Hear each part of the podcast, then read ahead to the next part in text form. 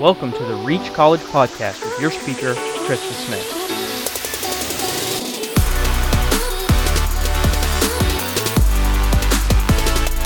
Because when you are children of light, there is no darkness in you.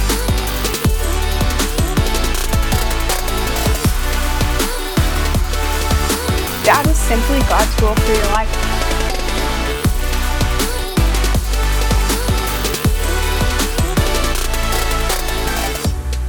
Today, we're going to finish 1 Thessalonians, but we have two testimonies, and I'll explain why we do, but the first one is Roman. So, Roman, you want to go ahead and come on up here? And it is all yours. Cool. Okay, guys, so like she said, my name is Roman. I've been a part of Evergreen since I was in 8th grade. It's been an incredible time. Evergreen's been a huge impact on my walk with the Lord. They have poured into me, and it really just raised me up in my understanding of the faith. And so where to start? So I was born into a Christian home. I had my grandpa, who was a pastor, and my parents, they did well to raise me. Reading the Bible, to be praying with me, to be talking about God like all the time. And so whenever I was 7 years old, I went to the church that I was a part of, and my best friend at the time, who was 2 years older than me, his name was Sean, he ended up getting saved and baptized. And so the church that I was a part of, they did like a little celebration every single time someone was baptized, because they said, oh, we're going to reflect what heaven's doing right now, because whenever someone's saved, heaven celebrates. So we're going to celebrate the fact that you have now been saved. And so my friend got saved, he was baptized, and then after his baptism, we went into the little fellowship hall area, and they had like pizza and cupcakes. And so I go in, and everyone's like going up to Sean and saying, oh, Sean, I'm excited for you. Like, I'm so glad that you have made this decision to accept the Lord into your life, and I can't wait to see what God's going to do for you. And so I'm a little confused about it all, and I'm like, why is Sean getting all this attention? And so I go up to Sean, I'm like, Sean, what's going on? Why is everyone giving you pizza and cupcakes and saying all these nice things? And he's like, well, because I got baptized. And I was like, why'd you get baptized? And he's like, because I asked Jesus in my heart.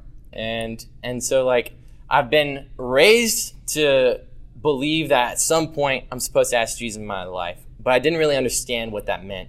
And so I'm, like, really confused. And Sean realizes that I'm confused. And so he's like, you know what? Pulls me aside to the other side of the room where no one else is. And he's like, Roman, do you want pizza and cupcakes? And I was like, yeah, I do. And he's like, okay, here's what you do. And so I'm like, yes. And so I go home. And I go up to my room, and at this point, I share a room with my siblings, so I climb up onto my top bunk of my bunk bed, and I'm laying in bed, and it's been a couple of minutes. It's felt like an eternity, but it's probably been only like 30 minutes. And so now I'm climbing out of my bed, and I'm trying to work up tears, because Sean said if I'm crying, then everyone's going to believe me.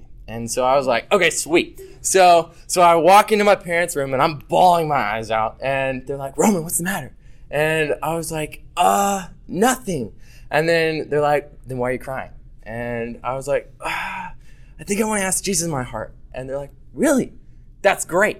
And so, like I said, I've been raised in the church, so I know a lot of the answers. And Sean made sure I knew everything that my parents were going to ask me. And so they asked me these questions. I talked to them. And in that moment, I pray with my parents, and I somewhat asked Jesus in my heart. But really all I was looking forward to was the attention and the celebration. And so the next week, I got baptized, and I got my pizza and cupcakes. And I was so happy. That was so great. And that was where nothing really changed. I continued to live as a good Christian kid. I continued to go to church. I was in Awana, so I continued to memorize scripture for the Awana bucks, for the prizes.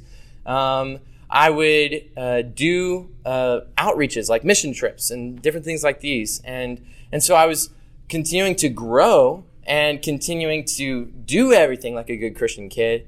And so I'm the middle child of 7 kids. And so my house was very loud and rambunctious. And whenever you have a lot of siblings, there's going to be a lot of arguments. And so whenever my siblings would like get in trouble, everyone would kind of look towards me as like someone to like look at. And my parents would be like, Roman's like a peacekeeper. I was like the angel child. And so to my parents, I looked like I was a good kid. And then at church, I've now moved to Evergreen. So I left that one church, went to my grandparents' church for a while. And then once I became the age of youth group, my parents were like, okay, we need to find him a youth group, because I was at my grandparents' church and there was no youth. Like I was the only youth student other than my brother.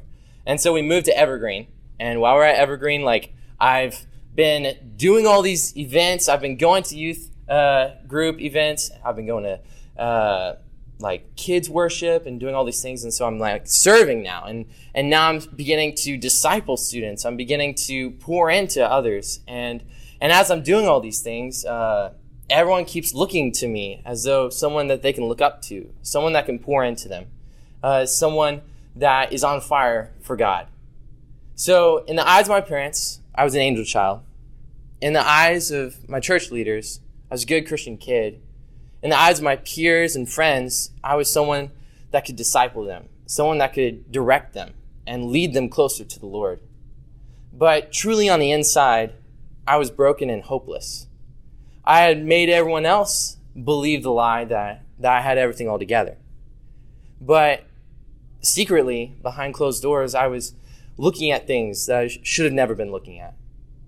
Secretly, inside, I had no clue what it meant to have a relationship with God. And I didn't. I had all the knowledge, but I had no relationship. I truly was a Pharisee. And so I eventually get to go to a youth camp called Super Summer. And so whenever I go to Super Summer, throughout the entire week, my small group and everyone around me is like getting hyped up and excited about everything that God's laying on their hearts and is teaching them. And while everyone else is getting excited, I continue to get more and more depressed. And I didn't understand why. And right before this morning, right before this lesson started and everything, Andrew was talking to me. And he said something that was really profound, and I'm probably going to mess it up really bad. But he said this at youth camp this last week, 2 weeks ago now. And what he said was, there's no such thing as a camp high, because this is how it ought to be. Whenever we are away from the distractions of life, when we are simply focused on God, this is what we were created for. We were supposed to be created to glorify God, and yet we get entangled in the ways of the world. This is how it's always been for my life. I've been caught in the entanglement of the distractions of the world. I have tried to hide this pain inside of me by being a good Christian kid. I've tried to hide this pain inside of me by going on mission trips, by discipling students, by speaking in front of youth groups and different things like these. I tried to distract myself from this pain by pursuing relationships, by trying to have great friendships, by viewing pornography. I've tried to distract myself. I've tried to hide it. But in this moment, at this camp, I realized there was nothing I could do to hide it. In this moment, I realized that everything that I've been trying to do my whole life is never going to be enough. And so by the end of the week, I finally am overwhelmed and exhausted of trying to ignore this pain that's been coming out from the inside. And so I just lay in my bed and I skip a few sessions and I'm feeling super sick. And it finally clicks in my head, like, Roman, why am I not talking to God? And so in that moment, I climb out of my bed and I fall on my knees and I begin praying. And this time I actually talk to God like he's someone that matters. This time I talk to God like I actually care about him. And I tell him, Lord, I'm broken. I've made everyone believe I have everything all together. I've made everyone believe that I'm someone you are using. But truly, I've been wasting my life and your time by living this lie. Father, I simply want to serve you. And so in this moment, I was overwhelmed and all stressed out, and I didn't know what to do next. So I end up getting up out of my room, going to my youth pastor, and telling him, AJ, here's the deal. I've been lying this whole time, and I don't know why. But I don't have a relationship with God, and Christ is not Lord. And so rather than him being mad at me, like I'm at a leadership camp, I've been discipling students, I've been doing all these great things. Instead of him being mad, he puts his hand on my shoulder and he says, Roman, it's okay. God still loves you. And so then he prays with me and he encourages me. And then that is whenever things changed. I began to draw closer to God. I began to study his word and actually hide it in my heart. I began to actually memorize scripture, not for a prize, but because this was something that actually mattered to me. Guys, whenever we come in contact with Christ, we're going to change. When I was 7 years old and I wanted that pizza and cupcakes, nothing changed. I got my prize and that was it. But whenever I actually met with Christ, whenever I was 17, that's whenever things changed. 2 Corinthians 5:17 says, therefore, if anyone is in Christ, he is a new creation. The old has passed away. Behold, the new has come. This is so profound, and this is what it means to be saved. Going from hopeless and broken to restored and joyful. Because whenever we come in contact with a perfect God, we are broken people. And when we come in contact with a perfect God, we're going to radically change. We're going to begin to draw closer to him. We're going to begin to desire him all the more than the things that we've lived in all our life. So I just wanted to encourage you guys, continue to pursue after the Lord. Continue to draw close to him. And even in the moments where you feel like you're failing and falling apart, just know he's got you and he still loves you because he sent his son to die for us while we were yet sinners. So even when we're failing and falling apart, he's still there. And he still cares. But yeah.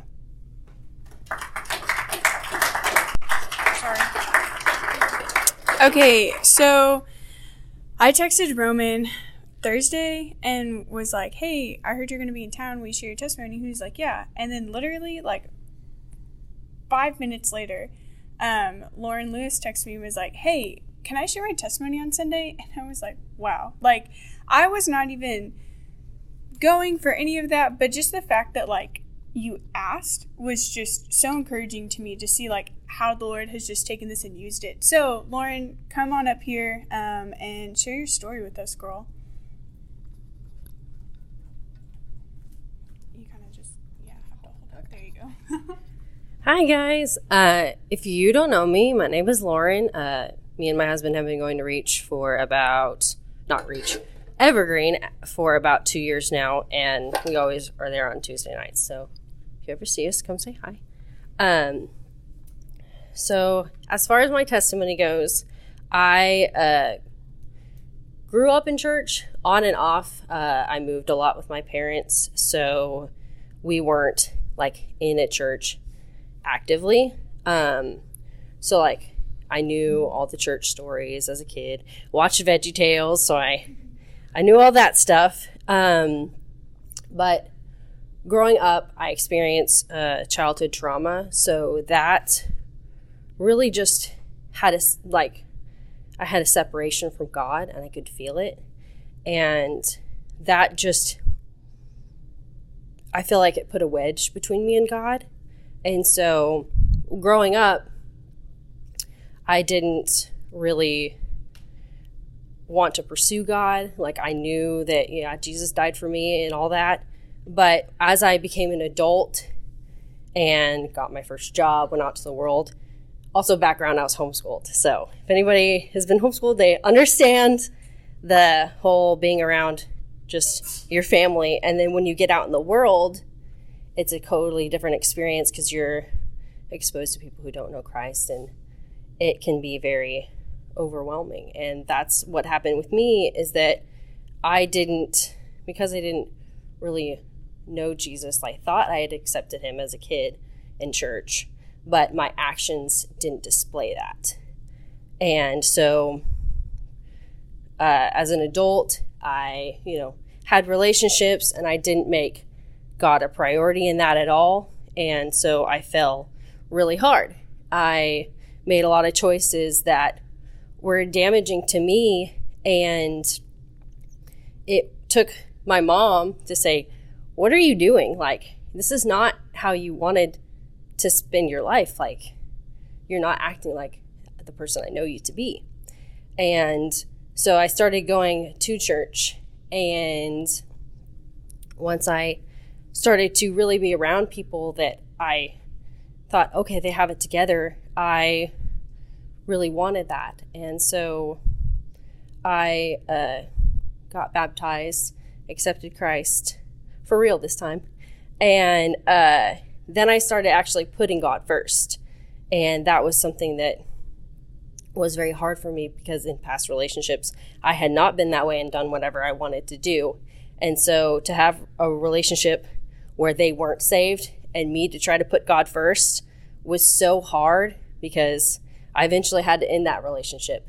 And that was the biggest thing for me, is to realize that God was more important than what I thought love was, because God was actually love. And it wasn't until I had broken off that relationship and started to really decide that I want to live the life that God wants me to have, that everything really started to go into place. I met Richard, and then we got involved in Evergreen.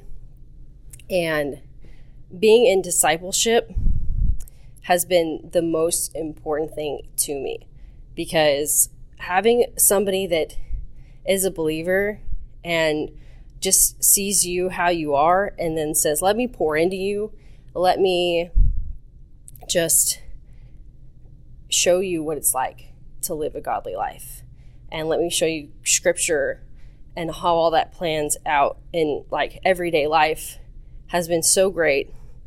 And I love what Roman said, that the continued high is how it's supposed to be, because that's the kind of thing that I get whenever I'm in discipleship. Like leaving discipleship, I'm just like so excited, because I'm like, I've shared what I've learned this week, and just to hear somebody say that you're not where you were when I first started meeting with you, like I can see a continual change in your life, that you're actively representing Christ, is the best feeling to me.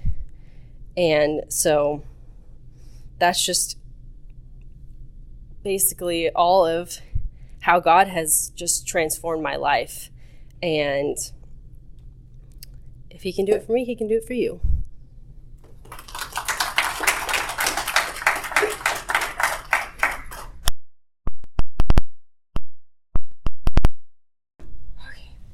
Okay. So if you guys have your Bibles, go ahead and, if you're not there already, go to 1 Thessalonians chapter 5, and we will finish this out. Is this your pen? Oh, thanks. Okay. What's the side of your Bible? What's the side of your Bible? This side, the harvest is ready, we have to go. So it's a fun time. Okay, 1 Thessalonians chapter 5. Okay, I'm very excited about today.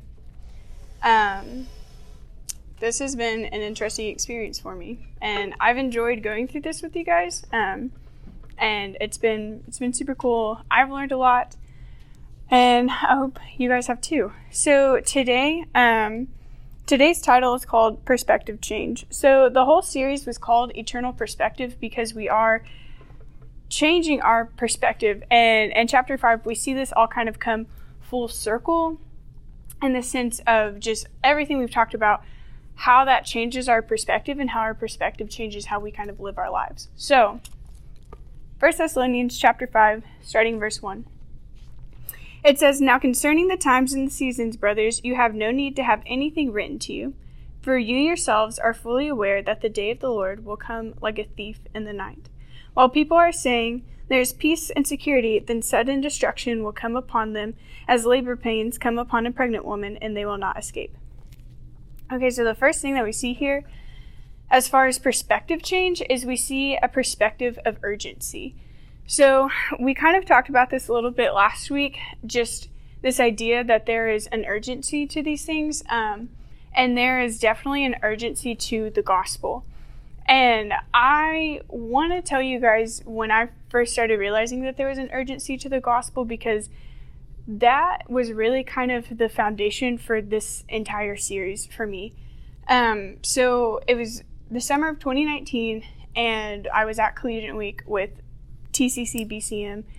And if you guys have never been to Collegiate Week, the very last day after the last session, you get with the group that you came with, and you basically sit and you pray and talk about that upcoming school year and how you encourage each other and what you guys learned that week, the people groups that you want to go and share the gospel with, and you pray for those things. Well, so it was my first like kind of event as an intern, and our directors were nowhere to be found. So I was like, well, looks like I'm going to lead this. So we started talking, and we just kind of started talking about what we learned that week, how we can apply it to just this upcoming semester and this upcoming school year. And I'll never forget, we started praying just for the lives of the students that we meet at TCC, and just how we were going to share the gospel with them. And this phrase kind of came out of that week and kind of came out of that that time of prayer, and it was just this phrase that we kept praying over and over again as a BCM, and it just simply was, "God, wreck us with the urgency of the gospel." And that just shaped everything about our BCM.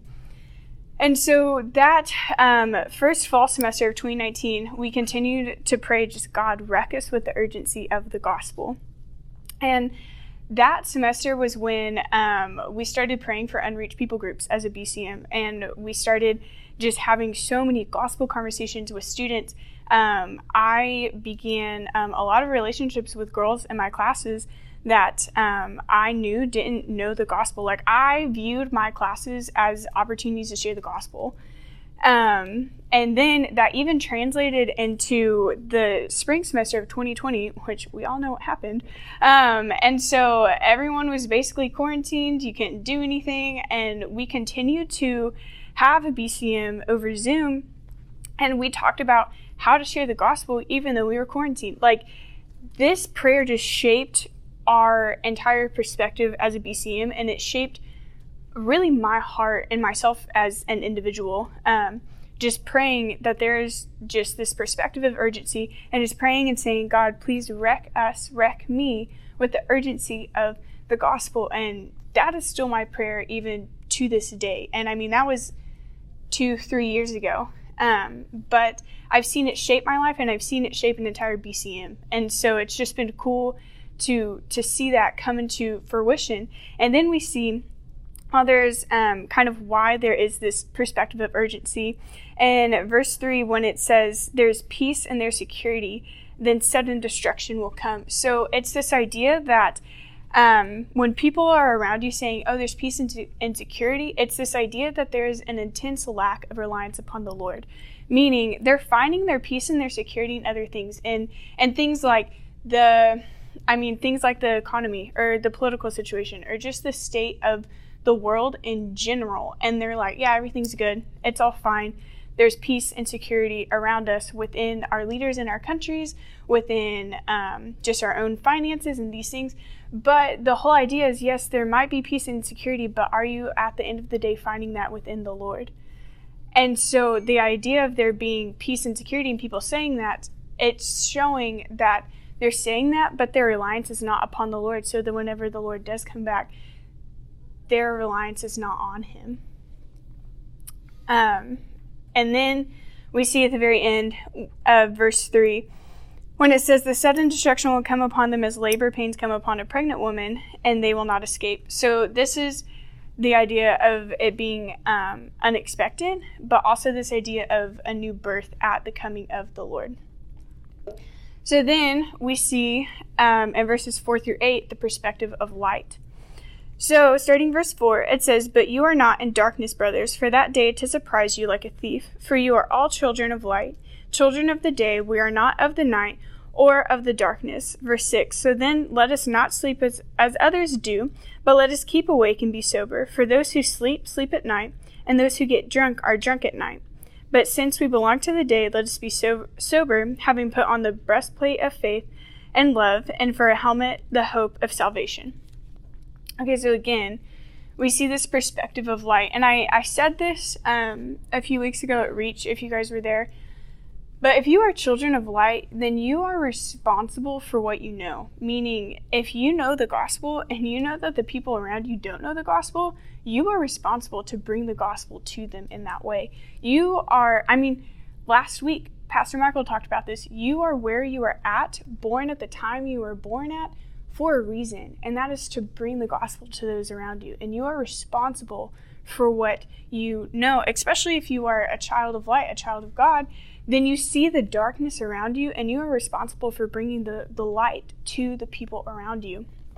And we even see this, and you guys don't have to flip there, but we even see this in Matthew 5, starting in verse 14. And it simply says this, you are the light of the world. A city set on a hill cannot be hidden, nor do people light a lamp and put it under a basket but on a stand, and it gives light to all in the house. In the same way, let your light shine before others so that they may see your good works and give glory to your Father who is in heaven. Okay, that verse 16, let your light shine so that you can give glory to God who is in heaven. And then we also even see in 2 Corinthians, chapter 4, starting in verse 5, it says this, for what we proclaim is not ourselves, but Jesus Christ is Lord, with ourselves as your servants for Jesus' sake. For God who said, let light shine out of darkness, has shone in our hearts to give the light of the knowledge of the glory of God in the face of Jesus Christ. So then we see that there's this direct correlation to you being in the light and knowing the truth and sharing it and being responsible for what you know. There's this other idea that whenever you are in the light, you see things, meaning you don't hide anything. We talked, I think it was 2 weeks ago, we talked about accountability. And I told you guys that I had met with some girls for a few semesters, and we did accountability group, and we went through a list of questions and just asked each other about our week, how we shared the gospel that week, how we've been in God's word that week, what scripture were we memorizing. It was all about accountability, because when you are children of light, there is no darkness in you. That means you can't hold anything within.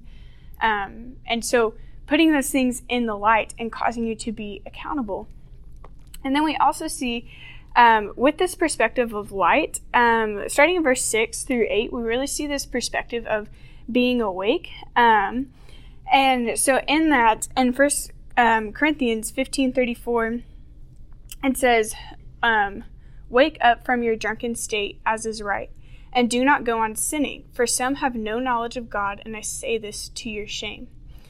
So it's this idea, again, of being awake and being not of the world. Again, last week we talked about being set apart from the world. And in being set apart from the world, you are awake, and you are seeing the things that the Lord sees, and you are seeing that there is a need around you, and that there is a need for the gospel to be made known around you. And I just love how in 1 Corinthians 15:34 it says, for some have no knowledge of God, and I say this to your shame. There are people all around you who have no knowledge of God, and you are there to go and to share the gospel with them. And then in verse 8, it says, but since we belong to the day, let us be sober, having put on the breastplate of faith and love, and for a helmet, the hope of salvation. Okay, so this alludes back to in Ephesians chapter 6 when it talks about the armor of God. So the breastplate of faith is guarding your heart. And that comes along with accountability and doing these things. So you are guarding your heart, and you are You're guarding it with God's word. I loved what Roman said about talking about just memorizing scripture. I mean, that is guarding your heart against what the enemy tries to throw at you. And then we even see the helmet of salvation. So guarding your mind, know what you know. And that is in what you think is in direct correlation to how you live your life and what you believe. And that just guarding your mind. And this goes back to what Taylor talked about, like in his last series, talking about how you can know that you're saved, and how you can know that you have eternal life in Christ. And so whenever you know what you know, it begins to guide your life and it begins to change your perspective, which is the whole reason why I have people come up here and share their testimonies, because they know that they're saved. And so in that, it changes the way that they think and it changes the way that they live and the way that they do everyday life. So guard your minds with the hope of salvation. And then we see there's, starting verse 9, there's a perspective of hope. It says, "For God has not destined us for wrath, but to obtain salvation through our Lord Jesus Christ, who died for us, so that whether we are awake or asleep, we might live with him. Therefore, encourage one another and build one another up, just as you are doing." So now we see this perspective of hope. And in verse 9, "For God has not destined us for wrath," I kind of read that and I read it as God has not destined us for what we deserve. And I hint at that because, especially working with college students, I run into a lot of people that think they deserve the gospel. And that is probably one of my biggest pet peeves ever. And I bring this up because, one, it seems to happen a lot. But two, I just want to get that idea out of your head. You don't deserve the gospel. I don't deserve the gospel. The gospel is literally the most undeserving thing that has freely been given to us. And if you think that you deserve the gospel, that you deserve redemption, then you forfeit all of Christ's work upon the cross. Because once you begin to start thinking that you deserve the gospel, it's because when you think you deserve something, it's because you've done something that you think you are entitled to that thing or entitled to deserve that thing. So, meaning your devotion, your discipline, your hard work, whatever it is, it's not going to get you to the gospel, and it's not going to get you to earn the gospel. God has destined you for what you literally don't deserve. And I mean, that's the beauty of the gospel, is that we don't deserve it, yet it is given to us.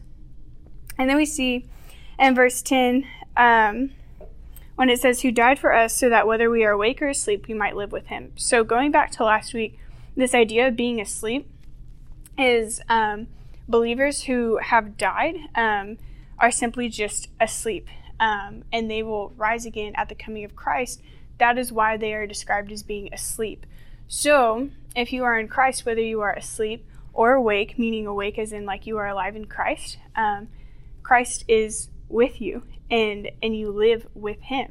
And then in verse 11, again, going back to the idea that we talked about a couple weeks ago about just encouraging our brothers and sisters in Christ, encourage each other with the hope of the gospel. And this is another reason why I wanted people to share their testimonies, because sharing your testimony is such an encouragement to other believers in the hope of the gospel. And I mean, that's just such a simple thing to go up to a brother and sister in Christ and just say, "Hey, like, what's your story?" And that's something that I think we don't do often enough, and we should encourage each other in our stories and in the ways that the Lord has moved us. And again, that's why I loved what Lauren said at the end, just when she goes to discipleship and she just talks about, "This is what the Lord taught me this week," and you leave and you feel so encouraged, like, I get it. It's such a cool feeling to sit down with somebody and just be like, "Hey, this is what the Lord has taught me," and encouraging each other in that way. And then the last thing that we see in verses 12 all the way to the end, and we'll kind of break it up, is the perspective of a lifestyle. So in verse 12, It says this, "We ask you, brothers, to respect those who labor among you and are over you in the Lord and admonish you, and to esteem them very highly in love because of their work. Be at peace among yourselves." Okay, this is really, pretty straightforward. I love when the Bible is, really straightforward and you don't have to, decode it in a way you feel like.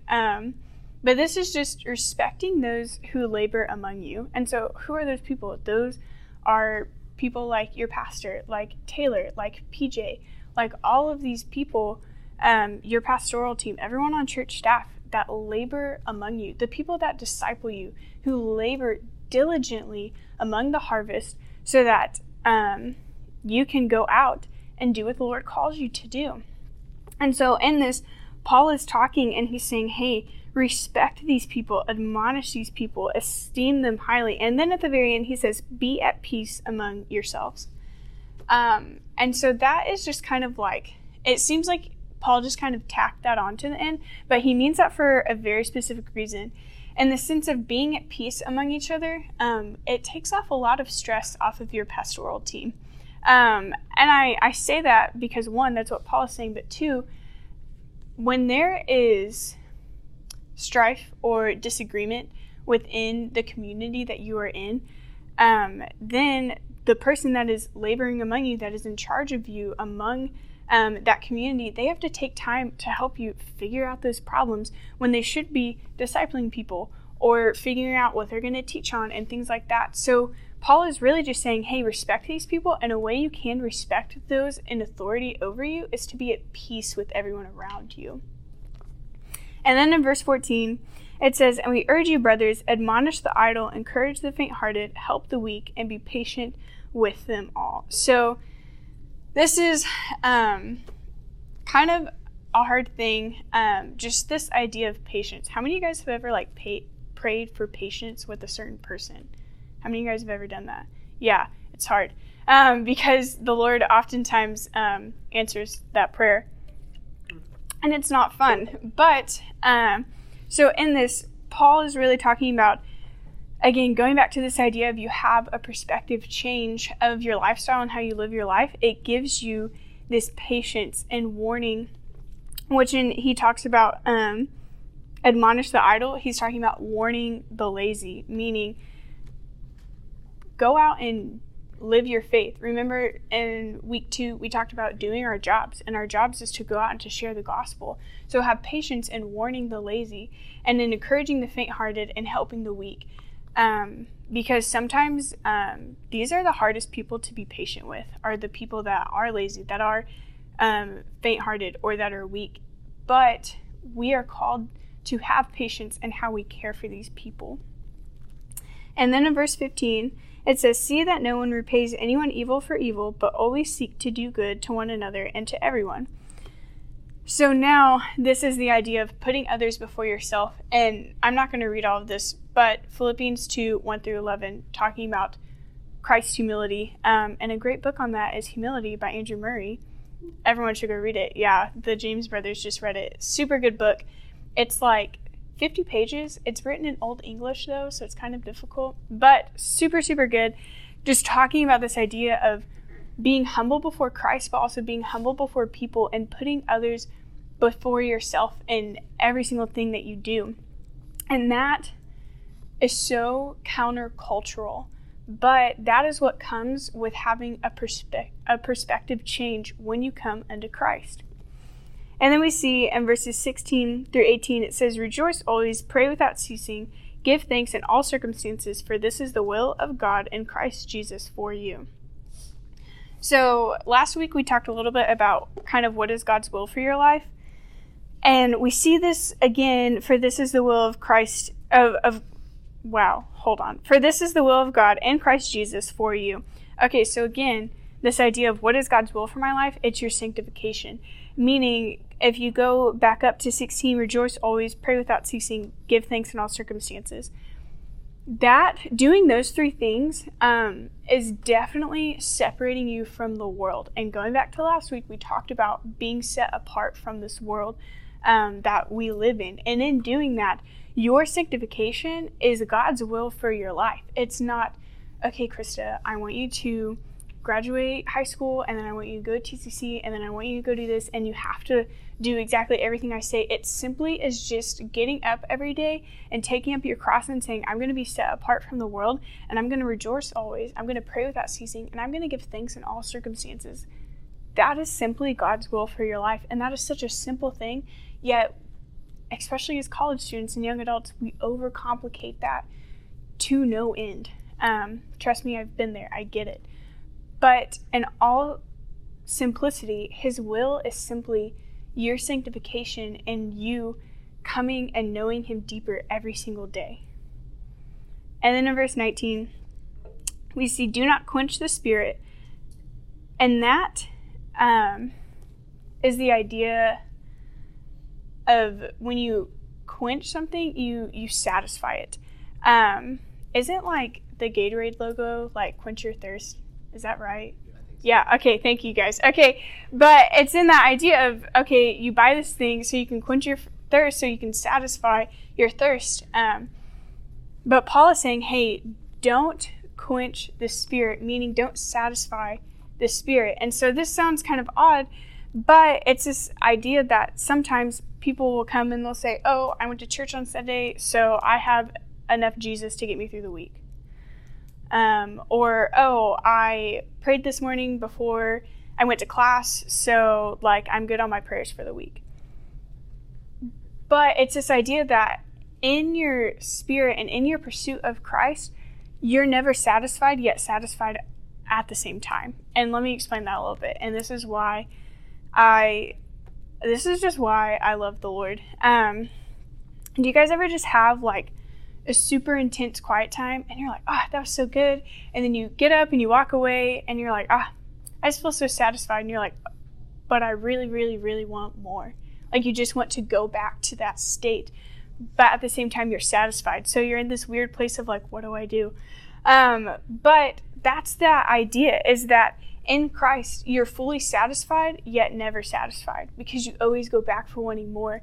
And that's honestly why I personally think, well, there's a lot of reasons why I think that heaven lasts for eternity, because in Christ's presence, you are all satisfied, yet not satisfied, because you're always wanting more of Him. So do not quench the Spirit. And then in verse 20 through 22, it says, do not despise prophecies, but test everything. Hold fast to what is good. Abstain from every form of evil. Okay, be cautious. How many of you guys have Facebook and are like actively on it? Yes. Okay. I love Facebook. All the cooking videos are on there, so I love Facebook. But a lot of times on Facebook, and also maybe on Instagram, I don't know, I'm not on there as much. Do you guys ever like see those posts and it's like, if you repost this, the Lord will bless you with XYZ? Yeah. Okay. Those really upset me. Because it's this whole idea that, oh, I'm going to use the gospel in order to gain something for myself. And that is not it. You can't, when it says to test prophecies, a lot of those things come into these false teachers. And if you do this, God will bless you and give you X, Y, and Z. But then the question really is, when did the gospel ever start becoming about you? Because it's not about you. That is why you have to be cautious in testing these prophecies and these things. And I'll share this story. I was doing TCC BCM. We had like a leadership retreat right before Easter weekend, and we partnered with the church. And so one day we went door to door and invited the people in the neighborhood behind the church to their Easter service. And I was like, oh, this is going to be so chill, so great. Okay, so I'm with two other students, and we show up, and this little old man opens the door, and we were like, hi, like, we just want to invite you to this Easter service. And he was like, I'm going to prophesy over you guys. I'm not making this up. And I was like, what is going on? And he told us all different prophecies about ourselves. And he looked at one of my friends. I love her. Her name's Laura. She had just spent a summer in Vietnam, and she came back, and this guy's like prophesying over us, and he straight up just looked at her and was like, money. I see money in your future. And she said, okay. And we walk away and she was like, I want to be a missionary. I don't know where I'm getting this money thing from. And so like, he told us all these things, and don't get me wrong, I was like, if mine came true, that would be pretty dope. But I know, but my thing is, I'm not banking my entire walk with Christ on whether or not this prophecy is going to come true or not. And so I say all this because we went and told my BCM director, and he was like, that guy's whack. And I was like, thank you, Kyle. But all that to say, you have to be cautious in these things, because a lot of times people will do these things. I mean, something happened to PJ the other day. He was just out and about, and this woman was like, if you do this thing, like, the Lord will bless you. And PJ was like, nah, fam. He didn't say that. He kind of went off on her, but he was telling me and Taylor about it. But all that to say, you have to be cautious, especially in this world that we live in today, because it's all around us. And this even really links back to the whole prosperity gospel. You have to be cautious, and you have to test everything, even the things that I say, PJ says, Taylor, Pastor Gabbard, like, whoever, like, go back and see if it aligns with the Bible. Because at the end of the day, we're still human, and we're still going to mess up, and we're still going to say things that are probably wrong sometimes. So you have to know what the Word says. And then in verse 23, it says, now may the God of peace himself sanctify you completely, and may your whole spirit and soul and body be kept blameless at the coming of our Lord Jesus Christ. He who calls you is faithful, and he will surely do it. Okay, so this is that idea that Christ can do it. And there, we just spent the past, like, however many, 10 verses, talking about how Christ calls you to live. And so in that way, you read all of that and you're like, wow, that was a very extensive list, and something that I cannot do on my own. And you're right, you can't do it on your own, which is why Paul then says, he who calls you is faithful, and he will surely do it. And I want to encourage you guys with this. I had like a really bad week. It was like one of those weeks where like I would just get in the car and just like sit in silence and drive. Like it was one of those weeks. It was not a good week. And I was talking to Taylor and PJ, and we were like in this text group, and we were talking about just stuff for the podcast. And then Taylor asked, he was like, how's your support raising going? Like for your next ministry. And I was like, I'm not going to lie. It's not going too hot this week. And I kind of like explained all of it to them, and explained just kind of how I was feeling and everything. And Taylor texted back, and I will never forget this. He texted back and he said, God always pays for what he orders. And I said, someone put that on a coffee mug, because that's what that deserved. But I was like, that is so true. God will pay for what he orders. So if God is calling you to do these things, which he is, he's calling you to rejoice always, to pray without ceasing, and to give thanks in all circumstances. He's calling you to do all these things and to live a life that is set apart. He is going to be faithful in helping you to accomplish and to do those things, meaning you don't have to rely on your own at all. It all comes from the Lord and your reliance upon him in doing these things.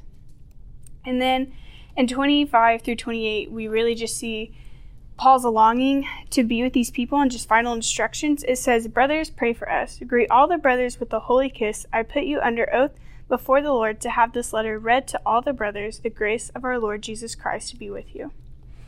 So again, we just see this longing that Paul has. We talked about this the very first week. This longing that Paul has to be with these people is just so intense, and he's like, hey, make sure this letter is read, and I'm longing to be with you. And we just see his final instructions and all of this. So we see everything. We see from chapter 1, Paul talking about how to live just this reproducible lifestyle, how we should be doing our job, sharing the gospel, how we have these hearts that cannot be satisfied except by Christ and Christ alone, and how we are supposed to remove ourselves from this world, and how we should have a perspective change. And we see all of this in a way that When you come to Christ and you're changed by him, your perspective changes and you begin to live with the sense of urgency, with the sense of hope, with the gospel. And it changes the very shape of who you are and how you live your life and the things you say and the things you do and the things you think. But that all comes from entering into a relationship with Christ and allowing him to change your perspective eternally.